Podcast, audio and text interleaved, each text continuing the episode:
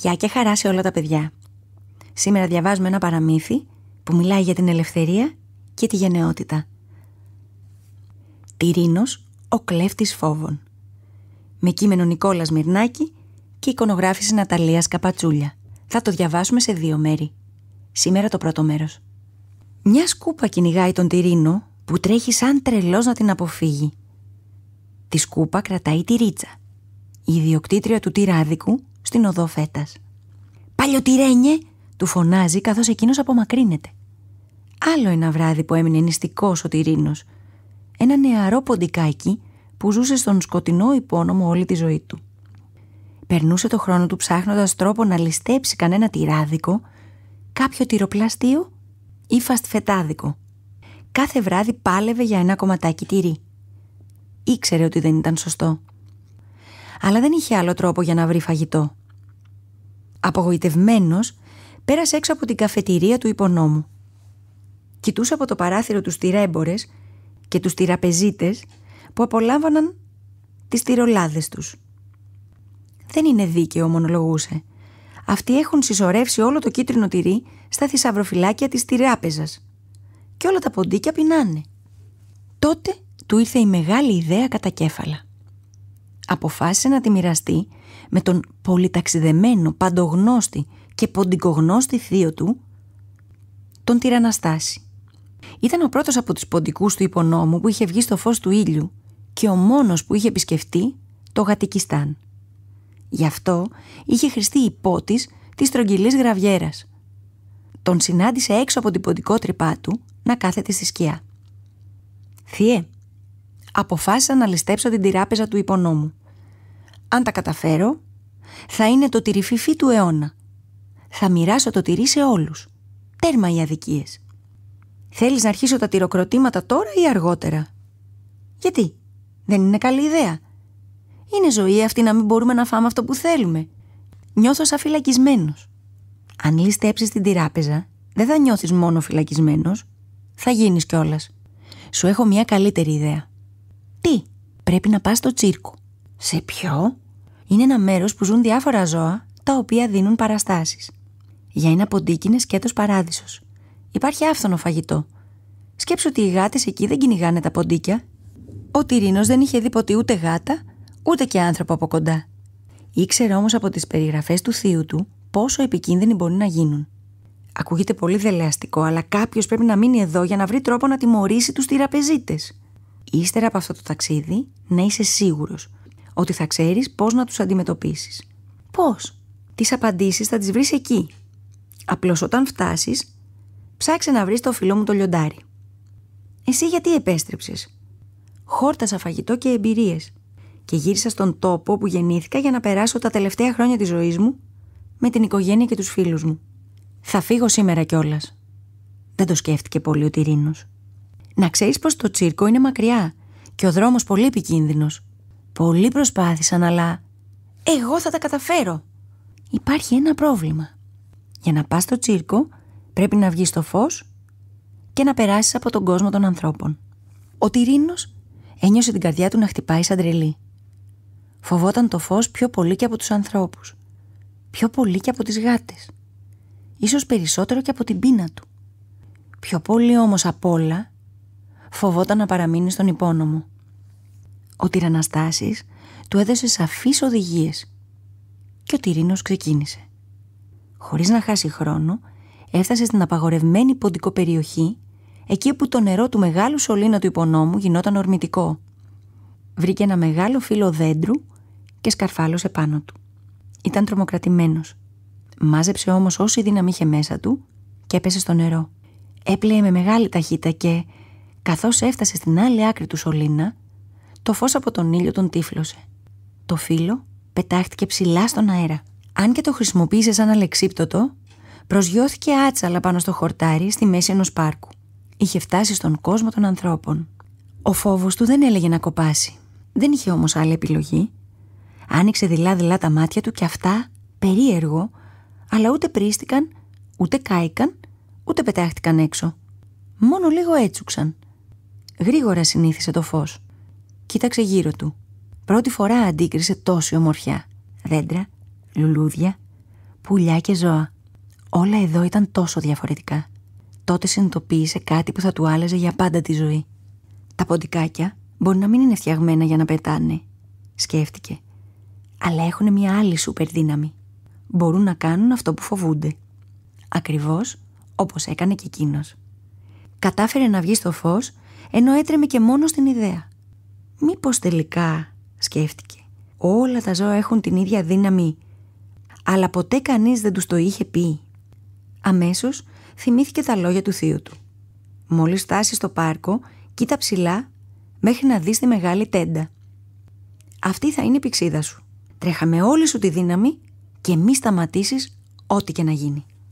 Σήκωσε το κεφάλι, πήρε μια βαθιά ανάσα και ξεκίνησε να τρέχει.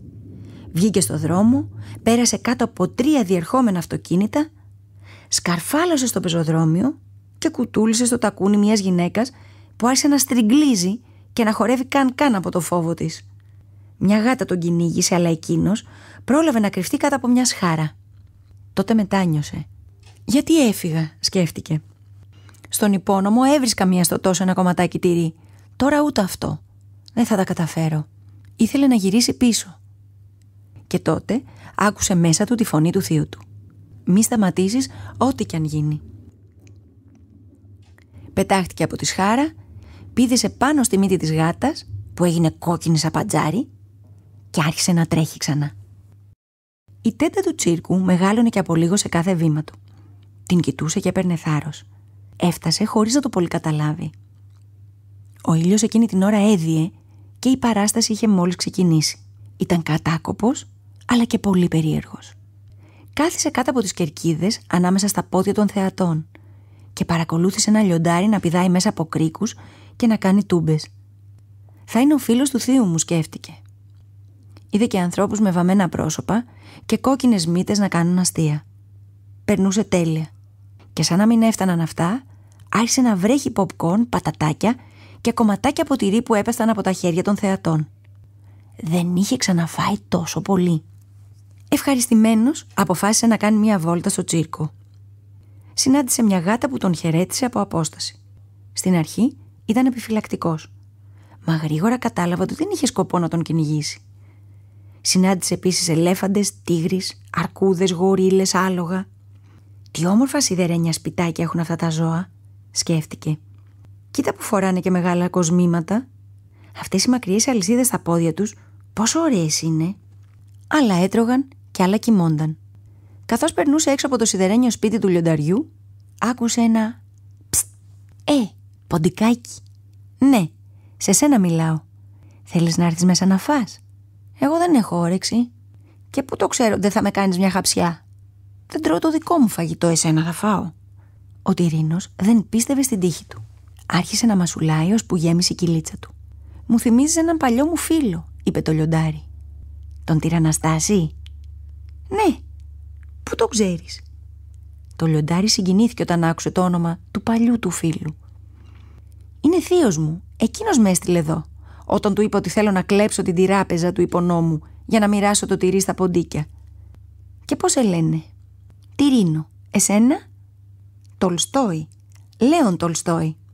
Ξέρεις, είχαμε περάσει καταπληκτικά με τον θείο σου. Δεν μπορώ να καταλάβω γιατί έφυγε. Είσαι τόσο τυχερός που ζεις εδώ. Τρως, πίνεις, κοιμάσαι. Εγώ, όπως και τα περισσότερα ποντίκια του υπονόμου, είμαστε συνέχεια πεινασμένα. Ναι, αλλά είστε ελεύθερα. Τι θέλεις να πεις, δεν σου αρέσει η ζωή σου; Το λιοντάρι σήκωσε τους ώμους και γύρισε την πλάτη του στον τυρίνο. Αισθάνομαι λίγο κουρασμένος τώρα. Αν δεν σε πειράζει θα κοιμηθώ λίγο. Ο τυρίνος παραξενεύτηκε. Καλά είναι δυνατόν να μην είναι χαρούμενος. Αποφάσισε να βρει μια γωνιά στο κλουβί και να ξεκουραστεί και εκείνος. Είχε μόλις κλείσει τα μάτια του όταν... «Ξυπνά γρήγορα, καμάτι! Έχουμε πρόβα!» άκουσε μια δυνατή φωνή. Κρύφτηκε κάτω από μια χούφτα ροκανίδια. Το κλουβί άνοιξε και δύο άνθρωποι πλησίασαν το λιοντάρι. Του φώναζαν, το χτυπούσαν με μαστίγια και το ανάγκαζαν να κάνει πράγματα χωρίς κανένα νόημα. Εκείνο βρυχιόταν, αλλά τελικά έκανε όλα όσα τον διέταζαν ξανά και ξανά. Μόλις έφυγαν το λιοντάρι κουλουριάστηκε σε μια γωνιά. «Πονούσες» ρώτησε ο Τυρίνος. «Πολύ», Λυπάμαι, είναι τόσο άδικο. Κι εγώ λυπάμαι. Θα προτιμούσα να είμαι σπίτι μου στην Αφρική και ας πεινάω. Μπορεί να έχω φαγητό, αλλά δεν έχω το πιο σημαντικό, την ελευθερία μου. Αλήθεια εσένα δεν σου λείπει το σπίτι σου; Ο Τυρίνος ένιωσε έντονη επιθυμία να επιστρέψει στον υπόνομο. Μα πριν από αυτό έπρεπε να κάνει κάτι για αυτή την αδικία. Εγώ θα σε ελευθερώσω. Τι είπες; Πότε έχεις πάλι παράσταση; Αύριο το πρωί. Ωραία. Όταν θα σου ζητήσουν να περάσεις για τρίτη φορά μέσα από τον κρίκο, θα πάρεις φόρα προς την κεντρική πόρτα. Μα είναι κλειστή. Εγώ σε εμπιστεύτηκα όταν με κάλεσες στο σπίτι σου. Εμπιστεύσουμε τώρα κι εσύ. Την επόμενη μέρα ο μικρός Τυρίνος έθεσε σε εφαρμογή το σχέδιό του. Ροκάνιζε το σκηνή που κρατούσε κλειστή την κεντρική πόρτα, όσο χρειαζόταν, ώστε με ένα καλό σπρόξιμο να ανοίξει. Σκαρφάλωσε πάνω στο σκηνή και παρακολουθούσε το λιοντάρι. Έκανε τούμπες, σηκωνόταν στα δύο πόδια του και δείχνε χαρούμενο. Όταν ο θηριοδαμαστής με την εντυπωσιακή χρυσή στολή έκανε νόημα να πηδήσει μέσα από τον κρίκο για τρίτη φορά, το λιοντάρι δίστασε. Αμέσως εκείνος έβγαλε το μαστίγιο από τη ζώνη του. Ποτέ ξανά! φώναξε το λιοντάρι και ο βρυχυθμός του ακούστηκε χίλια μέτρα μακριά. Αγνόησε τον κρίκο και άρχισε να τρέχει προς την πόρτα. Ο κόσμος αναστατώθηκε. Όλοι σηκώθηκαν όρθιοι και άρχισαν να σκουντουφλάνε ο ένας πάνω στον άλλον. Επικράτησε χαμός. Ο θηριοδαμαστής τον χτύπησε με όλη τη δύναμή του. Εμφανίστηκαν άλλοι δύο εκπαιδευτές ζώων και του πέταξαν ένα δίχτυ για να τον παγιδέψουν. Αυτό μπερδεύτηκε στα πόδια του και το λιοντάρι σοριάστηκε στο έδαφος. Ένας φύλακας τώρα τον σημάδευε με την καραμπίνα του. Το λιοντάρι δεν έδειχνε διάθεση να σηκωθεί, σαν να είχε παραδοθεί. Τότε ακούστηκε η φωνή του τυρίνου από την πόρτα. Τρέχα, Τολστόι! Τρέχα με όλη σου τη δύναμη και μη σταματήσεις ό,τι κι αν γίνει. Το λιοντάρι σηκώθηκε, έσκησε με τα νύχια του το δίχτυ και γρήγορα κατευθύνθηκε προς το ποντικάκι. Παμ! Ακούστηκε ο ήχος του όπλου. Μα το λιοντάρι δεν σταμάτησε. Ο Τυρίνος πήδησε στη χέτη του Τολστόη, σκαρφάλωσε στα αυτή του, το άρπαξε και του ψιθύρισε. «Σε λίγο θα είσαι ελεύθερος». Το λιοντάρι έπεσε με όλη του τη δύναμη πάνω στην πόρτα. Πετάχτηκαν έξω. Συνέχισε να τρέχει. Μα αυτή τη φορά κούτσενε πολύ. Η μεγάλη τέντα άρχισε να μικραίνει πίσω τους. Κάποια στιγμή συνάντησαν μια μικρή λίμνη. Σταμάτησε να ξεκουραστεί κάτω από ένα δέντρο. Μια σφαίρα είχε τραυματίσει το πόδι του λιονταριού. Ήταν εκπληκτικό, είπε το λιοντάρι, και έκανε ένα μορφασμό πόνου. Μα έχεις πληγωθεί, εγώ φταίω. Σε ευχαριστώ. Που χτύπησες, που με έφερες εδώ, που μου θύμισες τη δύναμη που έχω μέσα μου, που μου χάρισες την ελευθερία μου. Ξέρεις, είσαι γεννημένος για σπουδαία πράγματα. Εγώ. Ναι, εσύ. Έτσι αλλάζει ο κόσμος.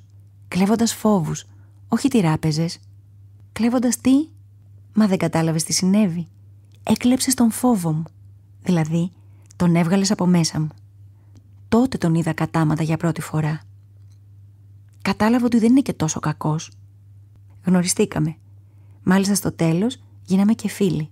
Πώς είναι δυνατόν να γίνει φίλος σου ο φόβος; Αν δεν φοβόμουν, δεν θα έτρεχα τόσο γρήγορα. Άρα δεν θα είχαμε ξεφύγει από το τσίρκο. Ο φόβος μου με βοήθησε. Δεν το είχα σκεφτεί ποτέ έτσι. Ο θείος σου δεν σε έστειλε εδώ για να χορτάσεις φαγητό, αλλά για να σου διδάξει τι σημαίνει ελευθερία και γενναιότητα. Τώρα είναι η σειρά σου να μεταφέρεις το φως της ημέρας στον σκοτεινό υπόνομο. Μα δεν μπορώ να πιάσω το φως για να το μεταφέρω κάπου. Μπορείς, κοίτα με. Είμαι χίλιες φορές μεγαλύτερος από σένα. Κι όμως βρήκες το θάρρος να με ελευθερώσεις. Κάνε το ίδιο και για τα άλλα ποντίκια. Σε χρειάζονται. Τι πρέπει να κάνω ακριβώς; Ό,τι και με μένα. Μάθε τους ότι δεν είναι κακό να φοβόμαστε. Άλλωστε δεν γινόμαστε γενναίοι όταν σταματήσουμε να φοβόμαστε. Γενναίοι γινόμαστε όταν κάνουμε αυτό που φοβόμαστε παρόλο που φοβόμαστε. Είτε πρόκειται για το όνειρό μας, είτε για κάτι που θεωρούμε σημαντικό. Έχεις δίκιο. Και έτσι σιγά σιγά αποκτάμε μια εκπληκτική σούπερ δύναμη. Φώναξε ο Τυρίνος που ένιωσε δυνατός όσο δέκα αρουραίοι. Τα λόγια του λιονταριού άγγιξαν βαθιά τον Τυρίνο. Μα δεν μπορώ να σε αφήσω έτσι. Το μικρό ποντικάκι τον πλησίασε τρυφερά. Έπλυνε με προσοχή την πληγή του, χρησιμοποιώντας νερό από τη λίμνη. Τα μάτια του φωτίστηκαν όταν κατάλαβε ότι η σφαίρα δεν είχε κάνει μεγάλη ζημιά. Θα τα καταφέρω. Πήγαινε, σου λέω, είπε το λιοντάρι. Κι εσύ, θα επιστρέψω στο τσίρκο. Τα ζώα εκεί με χρειάζονται ως εσένα τα ποντίκια του υπονόμου. Ο Τυρίνος αγκάλιασε συγκινημένο το θεόρατο φίλο του και κίνησε προς το σπίτι του. Ακριβώς όπως είχε προβλέψει ο αγαπημένος του θείος, τώρα ένιωθε έτοιμος να αντιμετωπίσει την αδικία του υπονόμου. Σε λίγο, τα ποντίκια, που το καθένα φοβόταν και κάτι διαφορετικό, θα μάθαιναν ότι όταν κάνουμε αυτό που φοβόμαστε, ελευθερωνόμαστε και ο φόβος γίνεται φίλος μας. Ποιος ξέρει, ίσως τελικά να γέμιζε με φως ο μεγάλος σκοτεινός υπόνομος. Ήταν το βιβλίο «Τυρίνος ο κλέφτης φόβων» με κείμενο Νικόλας Μυρνάκη, εικονογράφηση Ναταλίας Καπατσούλια από τις εκδόσεις Διόπτρα. Όνειρα γλυκά. Το παραμύθι σας το διάβασε η Βάσια Χατζηγιαννάκη. Στον ήχο ήταν η Δώρα Ιωακή.